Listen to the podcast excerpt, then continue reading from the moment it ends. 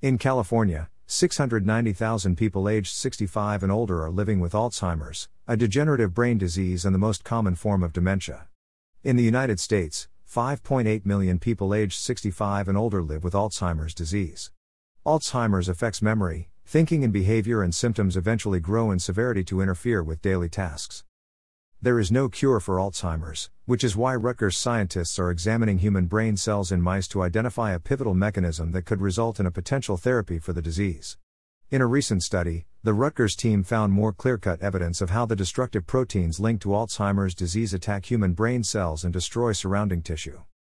The researchers studied human brain immune cells injected into the brains of specially bred immunodeficient mice, creating what they called a human mouse chimera.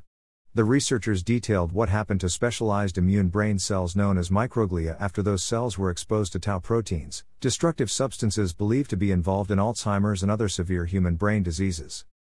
This provided an unprecedented opportunity to investigate the role of human microglia in brains as well as the cognitive impairment seen in Alzheimer's disease and Down syndrome a genetic disorder with a high risk of developing Alzheimer's disease, said Peng Jiang, an associate professor in the Department of Cell Biology and Neuroscience at the Rutgers School of Arts and Sciences.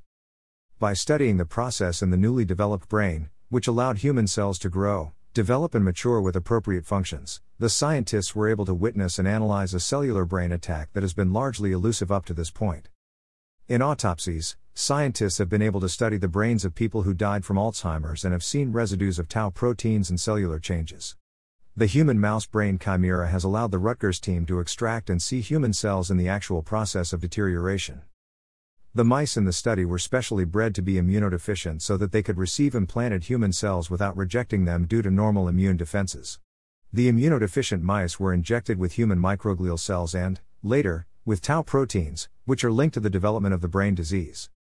Since microglial cells are one of the first cell responders when something goes wrong in the brain, we believe the changes we saw to be significant, said Mengmeng Jin, a postdoctoral researcher in the Department of Cell Biology and Neuroscience at Rutgers and first author on the study.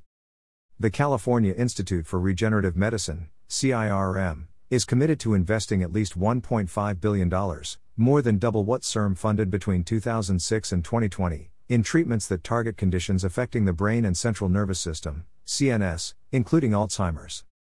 Read the source release about the study here.